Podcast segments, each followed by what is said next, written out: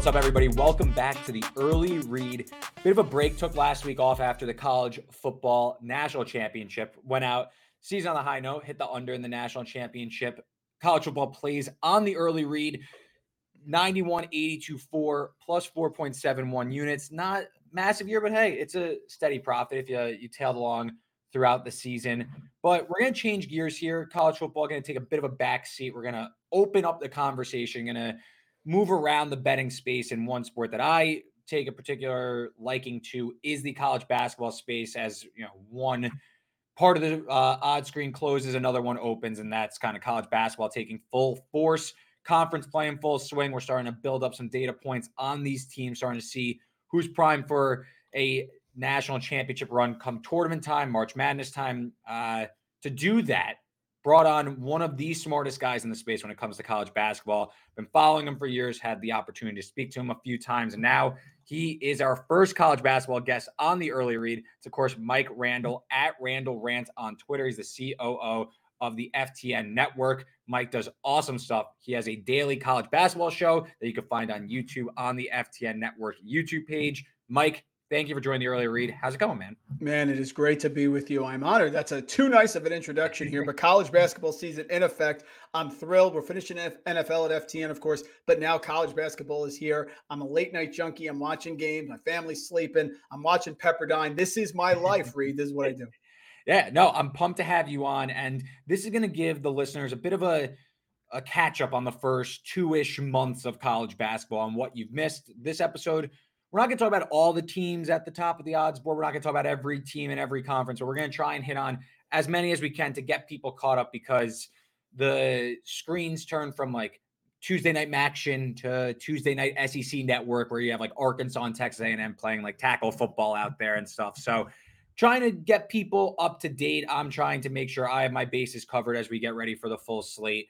So I Mike, I want to start pretty much highest level you got Purdue at the top of the odds board. You got Arizona at the top of the odds board. There's there's plenty of teams. I think to me, as I look at this from afar, the transfer portal and the emergence of all these teams with a lot of returning production, but via the transfer portal, it's looking like another possible chaotic national championship picture where you might have teams like an FAU, a San Diego State might be primed for runs due to different factors. But am I off base by saying it's like pretty flat at the top where there's a lot of teams that could beat anyone on a given night relative to like what we're looking at like five, six years ago? Yeah, it is because the older teams, the older players are now joining some of your mid majors. And so that's the big limiter. That's why you saw FAU make a run last year. That's why you saw Princeton beat Arizona because the mid major teams and some of your non traditional larger school teams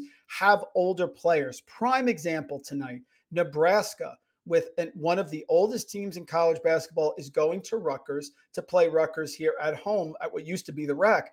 That read used to be a slam dunk for Rutgers. You don't beat Rutgers at the RAC. You could bring the Celtics in from the 80s, and mm-hmm. Rutgers is going to win at home. That's not the case anymore because veteran players and transfers are coming over and making it a little more unpredictable. So, the overarching theme that I've seen so far in college basketball is I'm taking the home team with points unless you give me a compelling reason to lay the points because it is very hard to beat a team on the road unless you have veterans or transfers and you have a very unique situation. So that's my starting point is the top teams are solid, but you've seen it be larger amount of teams that can win the national title because of the transfer rule, because of NIL, and because of some older players matriculating to some of the mid majors. Yeah, and you're seeing this in college football as well. But some of these uh, highly ranked recruits going to the blue bloods, going to the high majors, maybe they don't catch on. Maybe they're stuck behind a you know a junior who stays in the you know the trickle down effect. Some of these guys who can't catch on at the big schools, they're transferring down to a uh, mid major school. They're going out to the Mountain West and they're playing at a level that they're that's much worse than them. That they're listen, they were recruited to be at an SEC school. And now all of a sudden you're playing the Mountain West and you're cooking this competition, you know. So I I totally see why the the landscape and now players getting paid, there's more of a reason for these guys to stay. And it's making the national championship picture that much more uh, wide open, chaotic, whatever adjective you want to use. So you mentioned home teams, especially home underdogs. Are there any other? And listen, trends are, I think, sometimes uh, a bad way to lead someone. But is there anything that maybe should be flashing to betters as they're getting into conference play outside the home dog? But is there anything else you're noticing throughout this season that's sticking out that better should have an eye on. Again, not like blindly back this, but just, you know, keep your eye out for maybe this particular situation. Yeah, a couple things. All coaches matter. And mm-hmm. and maybe read in my handicapping, I really weighted heavily, and some people would argue too much. I'll give you a perfect example though from last night. Love Rick Pitino. I've co- I covered with Rick Pitino in St. John's at Nova last Saturday. I cover Rick Pitino at Creighton. Should have won the game. Mm-hmm. Rick Pitino has COVID last night, and he's ruled out before Seton Hall. Easy pivot to Seton Hall. Yeah. They went a 24-0 run that will get up by 27 points. Another example, small school coach that I've loved for a long time, Scott Cross from Troy. Scott Cross was at UT Arlington, good defensive coach, great offensive rebounder, rebounding teacher. And his teams always compete. The phrase I have trending on X right now is Scott Cross covers because he's always found a way for his teams to battle against some bigger schools. Don't look now. Top two teams in the country against the spread in college basketball Cal State Northridge, 13 and 2, Troy, 11, 2 and 1. So finding that the coaches matter to me. Shaheen Holloway at Seton Hall, tremendous coach. St. Peter's, he did an incredible job. Mm-hmm. They started off very slow. They're going to regress they're going to get better. And you see it now that they're dominating. So the other thing that I think better should look out for is proven coaches who've done a very good job will regress to the way that they are. Kansas loses at UCF. Last night I'm on them at uh, Oklahoma State, covered no problem. Was up by double digits basically the whole game. Yeah. So coaching really matters. Either big time coaches or those small school guys that people don't know about. And to go back to what you were mentioning, about home dogs in conference play, especially. It's still a small sample size because in uh, non-conference play, it's like your neutral, uh, your neutral floors where no true road game. So it's still only like schools are only playing like three, four road games. But there's some stark drop-offs with some teams leaving their home home stadium and going on the road. You're seeing a huge drop-off in certain teams, and uh, there's a few that you know when we get to the end of this podcast, looking at like some weekend spots, uh, later in the week spots uh, there's a few that I'm targeting where, again, maybe it's a small sample size, and like you mentioned, it could regress. But some of these teams travel. They, there's a diff. There's a difference when they leave their home stadium, where they hit the bus, they hit the airplane, whatever you do. They're playing like a different school out there. So I, I do think that's something to keep an eye on as well. Home road splits because there's some teams that go nuts at home and they struggle away. Uh, Kansas State's another one. Uh, last mm-hmm. night, uh, we're recording this on Wednesday, published Thursday, but uh, Kansas State small home dog against Baylor. Exact uh, example you were talking about before. I was on Kansas State pull a game, a tight game, but they pull it out, an outright win in overtime. Jerome Tang 10 and 0 in overtime. But Octagon of Doom, that's where Kansas State really thrives. They've been struggling away from home. One other thing, Mike, before we talk more about like specific teams, I, I don't know if it's a huge part of your handicapping, but like advanced metric sites that give projected scores like KenPom, Haslametrics, the openers are staying, and this has been happening for years because you're going to see certain situations arise. Big money comes in on one side and it's going to move the lines. There's been, when you get like close to tip off, there's been some like significant movements away from some of these advanced metric sites and projections. Is that something you're keeping an eye on? Is that maybe like a warning sign to you? Do you not really factor that in at all? I don't have some proven Uh, thought on it. Like I haven't. I it's something I'm keeping an eye on, and maybe I need more data to really make an opinion on it. But anything stick out to you as that? Is that just more money entering the market, or is it complete randomness? No, I, I think people want to gravitate because look, Reed, they're making these bets in a short window. A lot of people work in the day job, coming home, want to throw a couple bets out there. They don't have time to do all of the research that we do. Mm-hmm. So, what I think people gravitate towards is they want one thing. They want the metrics, they want the against the spread trend, they want the one data point and then make a conclusion on that. So, for example, I think all of it is sprinkles on the Sunday Last night, Western Carolina was hosting Samford. Now, if you look at Samford, statistically, they're great on offense, and they are. I thought Western Carolina could keep that game close and win it because I think that I thought they would be able to slow down the Samford attack. Now, there was a variable. We talk about in poker, when you play poker, you want no bad beats. What you want is no outlier performance. So Achor Achor ended up having 35 points and was five of nine from three point range for Samford. Now, why does that matter, Reed? Because he's averaged 8.5 made threes each of the last two seasons. Okay. so he had a night. And if that did not happen, Western Carolina wins. So in that situation, the metrics actually worked, but it's not a one to one comparison. It never is. You have to use it. You use trends a little bit, you use metrics a little bit, and you use feel. There is a feel element to it that I think has to come into play. A team that's lost several games in a row that needs a win here, coming off a loss, look ahead spots, all those things but people want to say it's one thing. It's not. It never is. It sprinkles on the Sunday. You can't ignore the metrics. The metrics have to be a, a major part of it, just as knowing how many outs you have to hit a flush on the river matters. But there is a part of looking at the person across to them and having a gut feel. And that's kind of what's playing into Nebraska tonight at Rutgers, something like that. Yeah, 100%. As someone who had Western Carolina, that was a frustrating uh, watch there, uh, watching Achor Achor go absolutely nuts because uh, Western Carolina did uh, play the game on their terms. I'd say I think uh, they were they were pretty happy with uh, how the game played out, except for guy basically having his season quota of threes in one game on the road, no less. But uh, yeah, uh, SoCon uh, shaping up to be another uh, awesome conference with a few uh, new contenders entering the mix. Okay, so I tweeted out on Tuesday. The KenPom, this is at least how I like to look at it. This is not, I, I guess it is proven, but it's not like I'm finding something that no one else can find. I like to call it the KenPom 2020. If you go back to 2002, all but one team has been inside KenPom's top 20 on both adjusted offensive efficiency and adjusted defensive efficiency, both sides of the ball.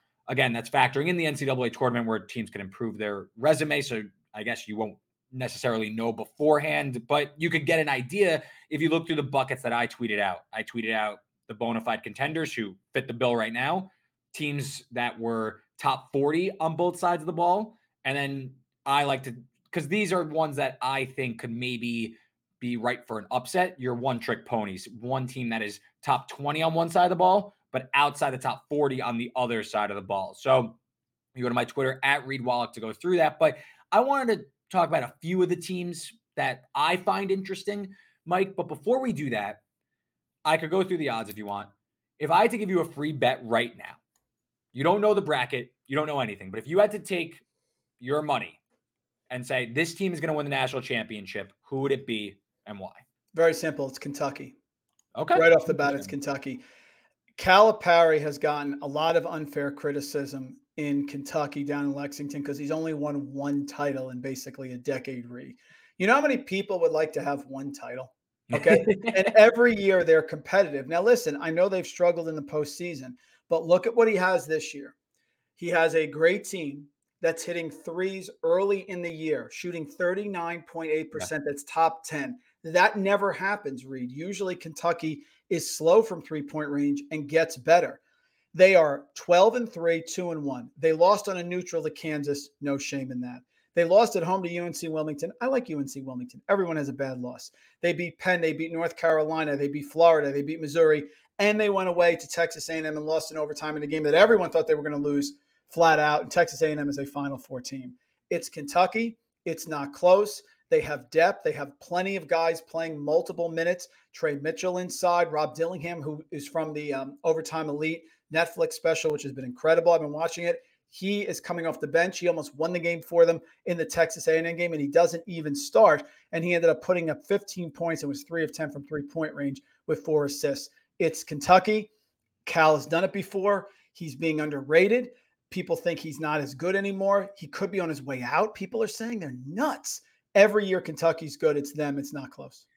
20 to 1 right now, which is like towards the top of the board. What's interesting though is and Kentucky was one of the teams I wanted to ask about because I think everyone has been tuned into a Kentucky game, even if you're lightly following college basketball and saying, wow, this team is a little bit different than it's been over the last few years, it seems, with their explosive guard play, bringing back a guy like Antonio Reeves, who's been shooting the lights out, uh, Reed Sheppard, great first name. I call him right. Wallach Sheppard. Uh, yeah. He's been playing great as a freshman. So, um, completely agree that I think Kentucky's in the mix. But what's interesting is they actually fall into that one trick pony uh, group of teams in terms of uh, KenPom, where they're outside the top 50 in defense efficiency. I think where there is possibly Kentucky's falling back is, of course, on the defensive end, because we have noted that their offense is absolutely explosive. I'd say it's the interior. I'd say their front court is maybe a little less uh, st- uh, stringent than their uh, backcourt. I feel much more comfortable in their backcourt play come March. Maybe they run into like an oversized team. Maybe it's like an Arizona type with uh, Ballo download or Edey uh, and Purdue. But I do agree, Kentucky, while they might fall into a trap of they're not analytically a national championship contender, they pass the eye test for sure. And they totally look like a national championship contender. The other team I want to ask you about from the SEC is Tennessee.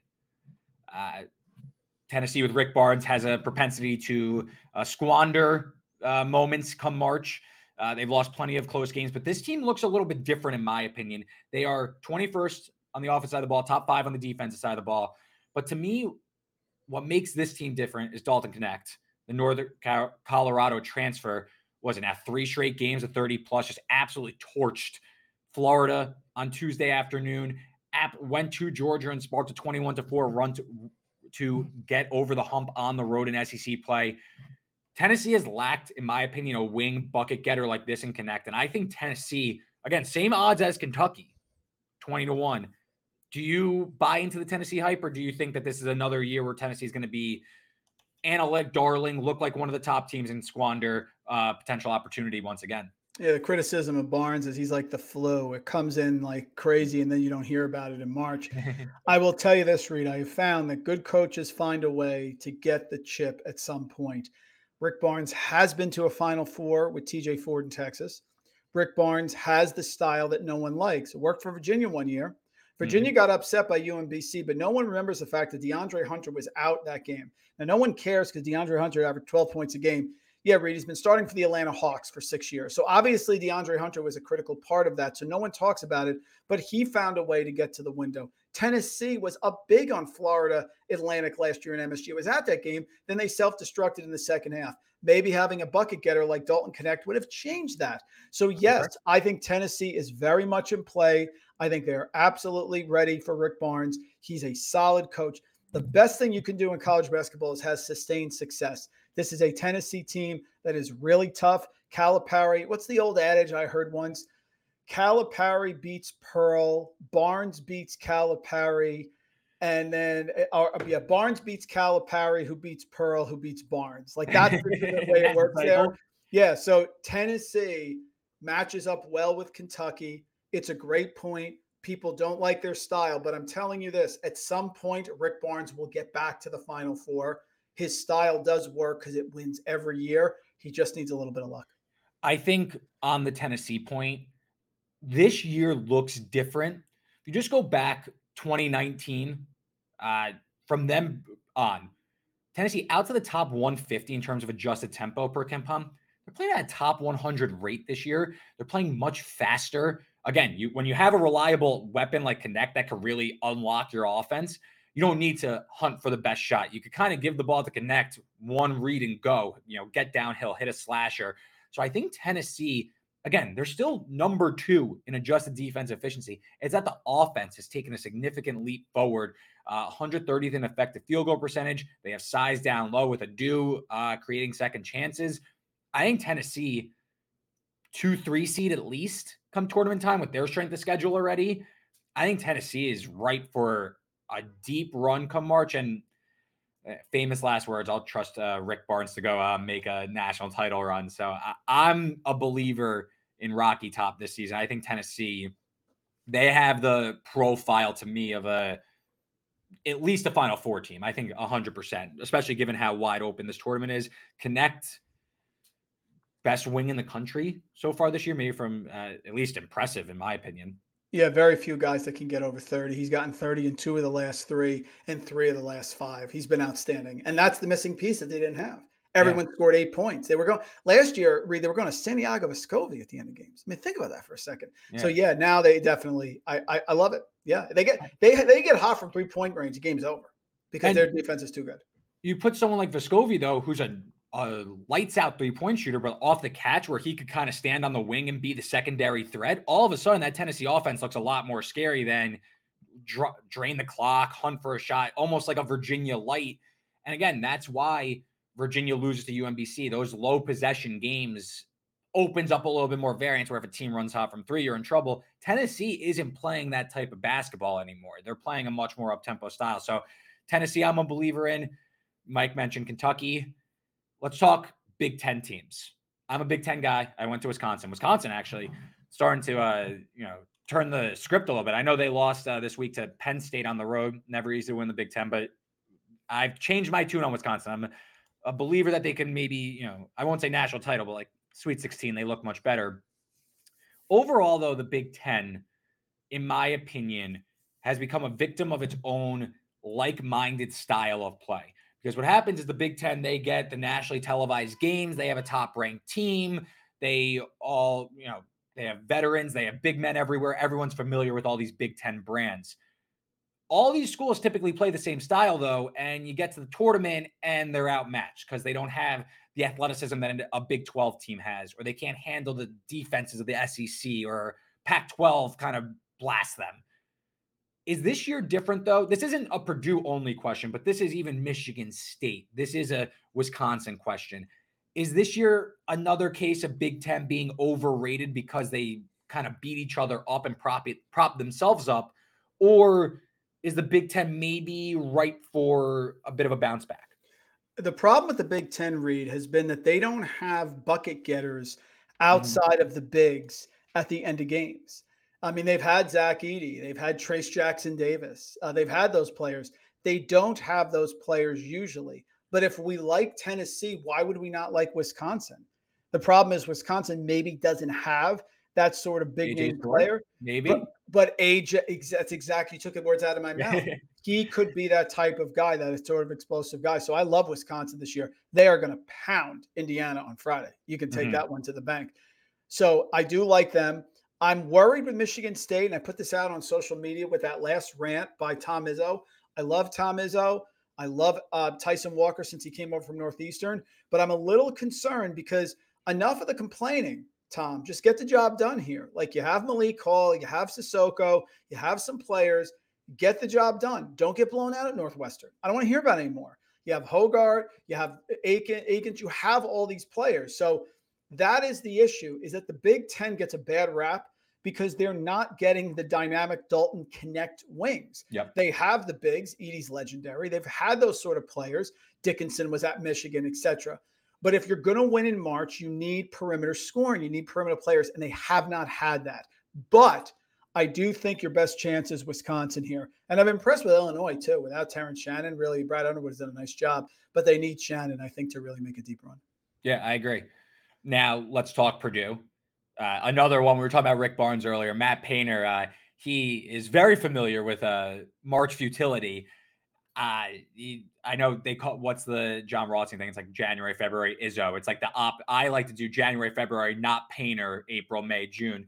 Uh, Edey, he's better. He is fully comfortable. Fletcher Loyer seems to have turned a corner. This Purdue team does look better than last year, but is this all for naught? And they're going to be a number one seed again, and they'll be really good, but it's eventually they're going to run into Big 12, SEC, Big East school, and they'll get ran off the floor in like the Sweet 16 or something? Or is this year potentially different and Purdue could maybe make some noise that has kind of escaped them over the past several years under Matt Painter? Yeah, I've been a defender of Painter because I think some of this read is unjustified.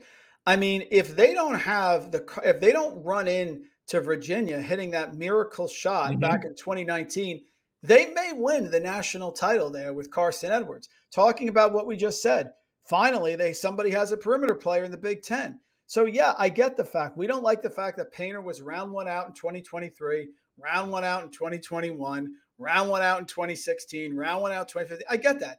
But that happens to a lot of coaches. He's made three, he's made four Sweet 16s, and he made the Elite Eight. If Matt Painter wins the title and Diakite doesn't hit that miracle shot at the end, and they a they make a Final Four, okay, yeah. or they win. No one's saying anything about Matt Painter. I am an old man, so I'm going to defend the fact that sustained success is not easy. The idea that someone can just come to Purdue and do what Painter does is out of their mind. But to your point, after last year, you got to make a run this year. And you certainly have the guards that are better to do it. Um, they struggle at times to get that consistency from the backcourt. You know, I was making a joke last night. We can never get Fletcher Loyer and Braden Smith both to play well on the same night. Yeah. If they actually do that, they're never going to lose. But Edey is tremendous.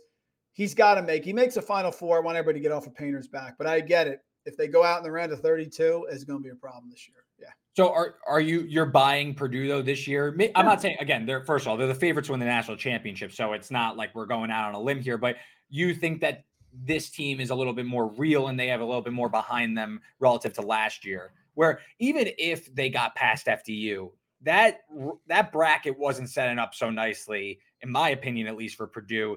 Where that Memphis FAU eight nine game wasn't going to sit that nicely. Then you run into Tennessee the following. Like that wasn't I didn't believe in Purdue last year to begin with. I'm a little bit more optimistic this year that this could be something that they could turn into a run. But are you a believer relative to last year?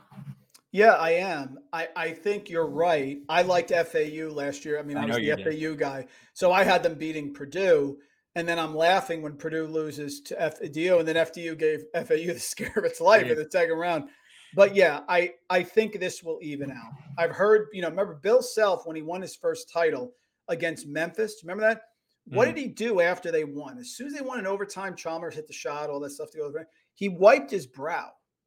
So like there is this sense of relief that needs to happen. But yeah, I think this could be the year. I like Wisconsin and Purdue more than I have in past years because of the dynamic of the veteran player making a bigger impact in these matchups. Yes, this could be Purdue's year. Yes, it could be Tennessee and Wisconsin. Right now, tournament starts tomorrow. I'm liking them a lot more than I did last year. 100%. And then conference we haven't mentioned much of, but could argue maybe the best this year. I maybe it's the Big 12, but Big East got UConn, the defending champions.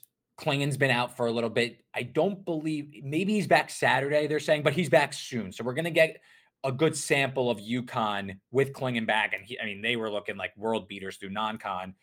Creighton, I personally am down on this Creighton team. I think that they're, I don't know if there's a makeup of this team that is Final Four good. The team I bet, the one team I bet before the season to win the national championship, of course, this is an ongoing thing. You know, you're buying and selling teams, but the one team I wanted to get in on early and ironically, the price is pretty much where I got it uh, at the beginning of the season as it is right now after a, a downturn. Marquette. So it's my podcast, so I want to get your opinion on Marquette. But I also after that, can we talk some Big East basketball? Marquette they lose two in a row in Big East play to Seton Hall and Butler. Come back on MLK Day and they beat Villanova, but I watched the game. They smoked Villanova, in my opinion. Marquette, do you see them as legit this year, or you think maybe they're not as good as maybe we had hoped after a good run at Maui? Just a reminder, Reed, that Auburn and UConn, when they made UConn won the title, and Auburn made a run there to the final game. Okay, I'm sorry, to the final four against Virginia. Then they fouled mm-hmm. Kyle Guy in a three pointer. Otherwise, they'd be in the, the final game. Both of them had losing streaks of three or more games early in the season. and everyone, season. Everyone forgets that. So I like teams with a good coach, with talent, who people liked preseason that then hit the skids earlier in the year. I think you know we're talking about Marquette. They'll mm-hmm. be fine. Tyler Kolek is great. They lost away at Seton Hall. What's the shame in that? Seton Hall is really good right now. They're beating everybody. And then Butler at home, that was a stumble, but okay, everybody has a bad loss. That was a gritty comeback against Villanova, who now has Justin Moore back, so they're a much better team. Villanova, I think, was undefeated in the Big East going into that game, I believe. Oh, they had one loss to St. John's, rather, four and one. So they were playing well. So I like Marquette. I think they'll be fine. They're missing, uh, the, the, they need Ighodaro to play well. And Omax Prosper, who ended up rocketing up the draft boards when he ended up going to the draft last year, is the type of player that they need. I believe in Shaka. I believe in Kam Jones. They do have some injuries they have to overcome. Yeah. I think those are bigger issues, Mitchell and then Sean Jones. But I do believe I'll get it right. Now, with them, am I ready to be as confident as I am about like Wisconsin? No, because it's going to be matchup dependent for me. Yeah, I think Big East is just a grind. You have different styles in the Big East. It's never easy to win on the road. Any, I mean, anywhere in the country, it's never easy to win on the road. But it feels like Big East are just battle after battle. Uh, I think Marquette, if they could find their three point level from last year. They're out to the top 200 in three point percentage. Kolek has been ice cold from the perimeter. They could get an uptick in three point percentage in Big East play. It's all systems go. Uh, you mentioned losing streaks. Again, this is like kind of just rule of thumb with me with like playing these national championship futures. You got to find the right buy price with these teams. You got to find when are you supposed to get in? Is there a, maybe a tough schedule coming up, like back to back road games, and then you get in right after that? Uh, UConn, I mean, right that January slump you were talking about, that's when I played them last year at 35 to 1 to win it all. And meanwhile, they smoke everyone on their way to the title. So completely agree with you there. UConn, you a believer? Yeah, I mean, I think their floor is higher than mm-hmm. any team in college basketball. I remember the Florida back-to-back wins, Reed, in the mid uh, 2010ish or decade, because mm-hmm. or early, right, probably before then because I love that team. So I loved the back to back. I tend to shy away from it. I think it's difficult. Dan Hurley does a great job. Clingan comes back. It's a difference maker. Tristan Newton has eradicated all of those thoughts about how we were wondering if he was a championship point guard. Now he's a year later and he's actually dominating and playing very, very well. They're just really well coached. They're well coached. They have a good camaraderie. They have good balance all over the place. They're very tough. Yes. Am I going to pick them to win the title again? No. Because yeah. I just think it's hard to go back to back. But they have the highest floor of any team, even Kentucky. I just think there's there's no way UConn's getting upset early. They're just not. Teams with bigs tend not to get upset early in the tournament. I call it the Tyler Hansbrough rule. Like you're not, you know, even when Cody Zeller and all those guys, are, um, Tyler Zeller, those players were in college, they don't. The big keeps you from the early upset unless you're Purdue. Uh, but like usually that equates. So I don't think UConn is going to be an upset alert. Right now, you made me project they're very much a loss in the Elite Eight or Sweet 16. And you're saying, I think I know where you're going this, but the bigs keep you from like the early upset because usually there's such a size advantage, especially a guy like Clingan, who's what, seven one, seven two, just a massive guy, can eat up fouls, reliable, kind of he's a safety net from maybe a mid-major coming in and blasting you like from three or something. They're just reliable. Is that what you were going with the Tyler Hansbrough rule? Yeah, I just think to have that security when you play a smaller school, the smaller school usually doesn't have a big. Yeah. It doesn't because otherwise that big would be at a larger school. So I think having that big really makes a difference, which is what makes FDU's one even more incredible. Yeah. Uh, let's talk some spots. Or uh, before we move to that, any other teams we didn't mention that you think people need on their radar? We didn't really hit on the Big 12, Pac 12. Any other teams you think – need some sort of shine and betters need to keep their eye on as conference play picks up, or do you want to talk some spots for the rest of this week?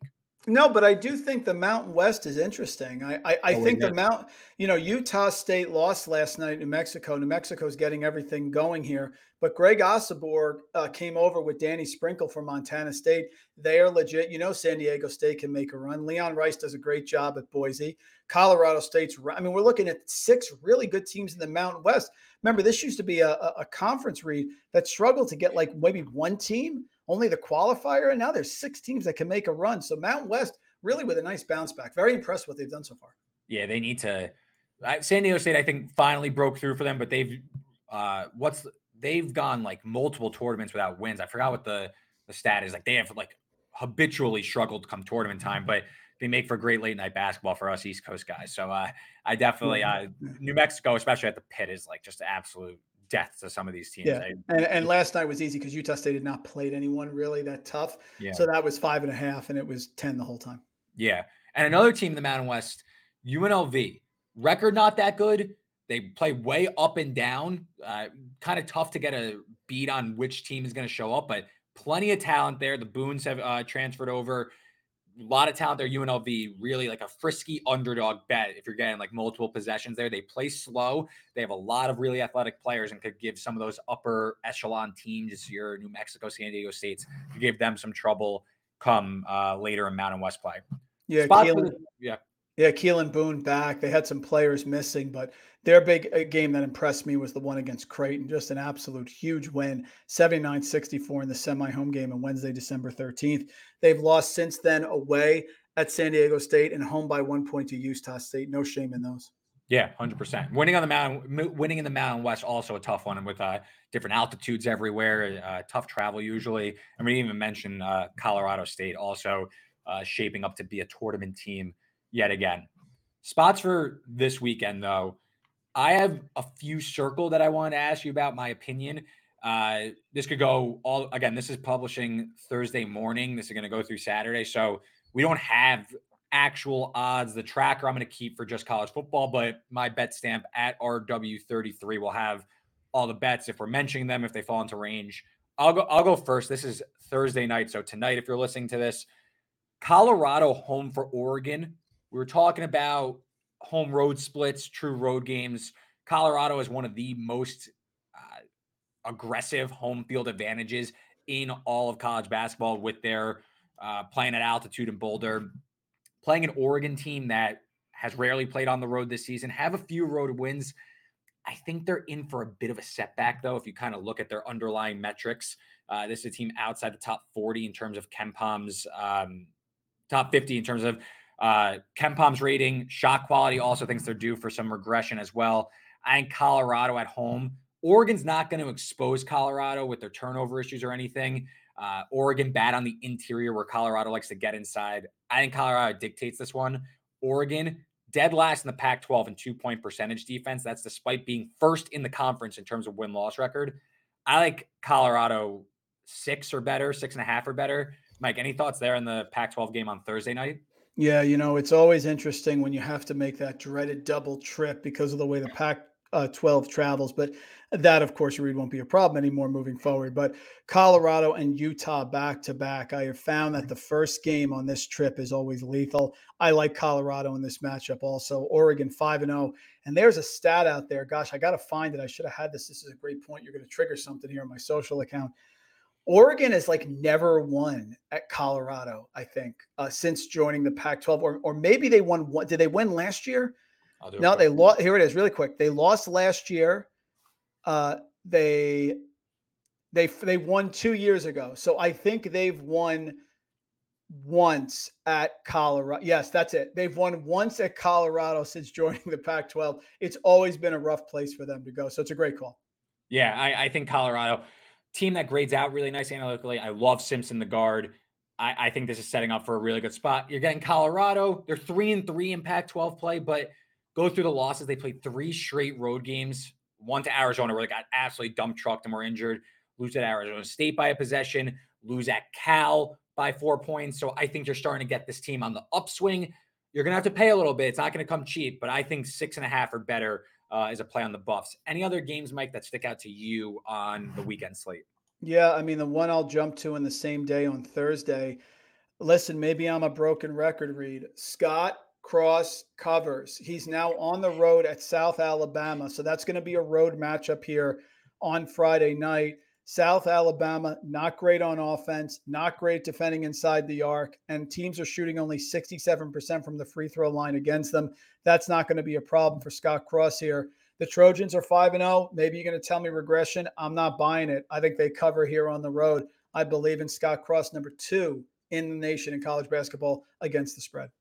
God, if uh, they make a run to the tournament, uh, I can't wait to see you take uh, Troy Final Four tickets uh, all the way up the all the way up as like a 14 seed. Reed, I'll put his face on Twitter every freaking chance I get until he tells me to block it. I love that guy. He covers. Bigger game. This is Saturday. We didn't talk about Alabama, who has the number one offense in terms of KenPom. Tennessee, I mean, again, this is a projection, so you might not get like on the money, but this is typically where the openers are going to be plus or minus a point or so. Tennessee minus three, KenPom has it. I think, I don't know, Alabama. This is a team outside the top 50 in terms of uh, defensive efficiency. Going on the road here, uh, if you go if you count road games, they're outside the top 125 per Bart Torvik in terms of defensive efficiency. I think it's set up for a Tennessee slam spot. We don't need to go into the details of Tennessee. We already did, but I don't know if I trust Alabama traveling here. Tennessee, a disciplined defense at that. I think they could limit the extras for Alabama. Their threes and layups uh, offense under Nate Oats. Not sure that's going to work. I, I, like Tennessee quite a bit. Uh, two possessions or better, I would uh, lay it with the Vols. Yeah, let's see if Nate Oats decides to push an opposing player like he did last night against Dalton Knecht. I agree with you. Love Tennessee in this spot. Alabama, Creighton, Chattanooga, those teams that rely on the three, I am not a fan of. I am not someone who's going to bet on them because the variance is so high. So I'm with you. Give me Tennessee all the way. Any any other games uh, maybe on the Saturday slate that jump out to you? You know, I am impressed so far with what I've seen from BYU. They're going on the road at Texas Tech. Texas Tech is going to come off a monster battle here against Houston tonight. Mm-hmm. I think Houston pounds them because Houston has lost two in a row. We talked about that. Really impressed with Mark Pope. Watch out here with his BYU team. Um, they're going to end up, BYU is going to be away at Texas Tech, and they're probably going to be either getting a point or laying a point. I think they're for real. They're great on defense. They're great. They make free throws. I like BYU here against Texas Tech, who I still think has some off the court issues with what's going on with Pop Isaacs, etc. So um, I'm not I'm not passing on BYU here. I I was really down on them. Reed, I was wrong coming into the Big 12. They're really good. I agree with you. I thought BYU was in for a huge course correction, and maybe they got it uh, against Cincinnati, and uh, they struggle with UCF that press defense. But these, it seems like BYU though is getting acclimated very quickly to the heavy ball pressure schemes that the Big 12 is showing them. So that like that learning curve that we thought maybe would take three weeks, maybe only took like a week or so, and now this team is getting going. And I don't want to forecast too too far ahead. Just keep in mind next Saturday, BYU. Uh, no, sorry, it's next Tuesday. BYU home for Houston. The one way, I'm not saying I'm going to bet BYU, just something to keep an eye on. The one way to beat Houston, don't put the ball on the floor. Do not put the ball on the floor because they'll just take it from you. BYU, third in the country in terms of assist rate. They assist on 67% of their buckets. If BYU could scheme up some motion offense here to maybe limit Houston on the extras at home in Provo, where they're going to have a decisive home court advantage. This is the first time these Big 12 teams are taking that trip to altitude. BYU home. Uh, KenPom's got this Houston by two. Maybe you you know you get a bump here or there. I, so BYU, something I've circled for Tuesday. Not sure if I'm going to play it. Not sure if we'll get the number, but that's something to keep an eye on. That is a great matchup. And, and if Houston doesn't get this game tonight, they're going to start to get desperate real quick. Uh, I was on the action pod with Stuckey, and we were talking about futures, and one of them was Houston to win the Big 12 at plus 220, I think it was, because people still believe in Kansas. Reed, Kansas can be happy because they don't have a shooting guard. They have trouble with that shooting spot. Right now, it's either McCullar or it's Dickinson, and that's it. So, yeah, Houston's got to get right, but they're going to get right. They're going to win this Big 12. They got to win a game like this at BYU. 100%. One more I had written down. I'm a little annoyed at what happened last night because I thought I think it's going to squeeze out some value in my opinion. Cincinnati home for Oklahoma. I think Oklahoma is fairly overrated given where they were earlier in the season. They're 20th in terms of KenPom, but just look under the hood. And I know they've played two road games and they beat Iowa State at home, but it's been a tricky Big 12 start. They're generating turnovers on 8% of defensive possessions, which would be like far and away the worst in all of college basketball. Again, small sample size, but just shows that maybe this Oklahoma team isn't translating to Big 12 play. Cincinnati, their biggest issue has been protecting the ball. They're going to be home in this one. They got that win against TCU at home. I was kind of hoping almost like, you know, when like you have a spot circle, you're like, all right, lose, or like don't look like don't have all the attention on you that you're winning these games. So like you get some potential value. I have Cincinnati circled. You got Oklahoma playing tonight, Wednesday, while we're recording against West Virginia, who they're probably going to smash at home. Then they go back on the road to play Cincinnati. I think if you get Cincinnati like around a bucket, two and a half, I think Cincinnati could be a go at home. I just don't know if I trust this Oklahoma team.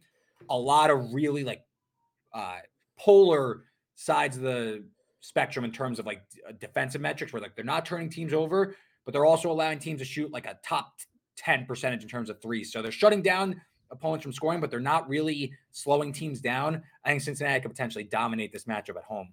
Yeah, you got to win at home, especially in the Big 12. And Cincinnati, Wes Miller has done a really nice job. I thought yeah. they would be okay at home, but tough on the road. But that win at BYU was impressive. So I do like Oklahoma. Teams are shooting really well against the free throw line against them. I think yeah. tonight against West Virginia should be a slam spot. If they don't get tonight, I'll be worried about Oklahoma because I think they really should come out and punish a poor West Virginia team that doesn't have Je- uh, Jesse Edwards yet. Yeah. Any other game stand out to you that uh, you wanted to mention uh, ahead of this weekend? Uh, I love UNC Wilmington. They're going to play Charleston here. That's a big matchup in the CAA. Uh, they're going to, this is the one and only time that they're going to end up playing Charleston just because of the way the schedule works out. Or oh, they have two, I'm sorry. They're going to start by playing them at home and then they go away, but they got to get this one at home. I love UNC Wilmington, but remember, they started with a loss at Drexel and a loss at Towson. Then they beat Monmouth and Delaware. They should pound Elon tomorrow night or tonight rather on Thursday. And then this Charleston game is a big one. If Wilmington is as good as I think they are, remember that one over Kentucky, they're going to have to get in here. They need a couple wins in a row. It would start with beating a Charleston team that usually expects to crush this conference here and is a perfect 4 0, probably be 5 0 heading into that game on the road after beating Towson on Thursday. Yeah. Uh, that game is Saturday. KenPom's got it at UNC Wilmington minus three. That's their projection. Obviously, both teams play another game, so it might move a little bit. But UNC Wilmington, small favorite, uh, Mike potentially landing. Mike, appreciate all the time. We ran through a bunch of teams, bunch of conferences, bunch of games, ran through a lot there in about 45 minutes. Please plug all the great work you're doing at the FTN network. You guys absolutely crush uh, all different works of uh, sports betting. So make sure you're plugged into everything they're doing. But Mike, please take this time to uh, share your stuff.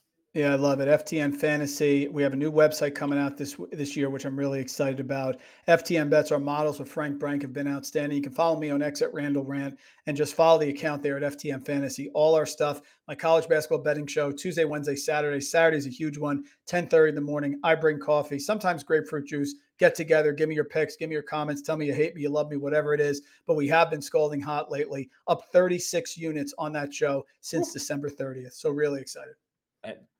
This is January 17th. That's correct. That's been a hard run. That's, that is some sort of yeah. run. Uh, Mike, seriously, I really appreciate it, man, coming on. We really uh, crushed through a bunch there in less than an hour. I usually, uh, these usually get a little long winded. So I appreciate uh, we kept it concise and I didn't uh, keep you for too long. Uh, Mike, again, he's the best. Follow him on Twitter, X, whatever you call it, at Randle Rant.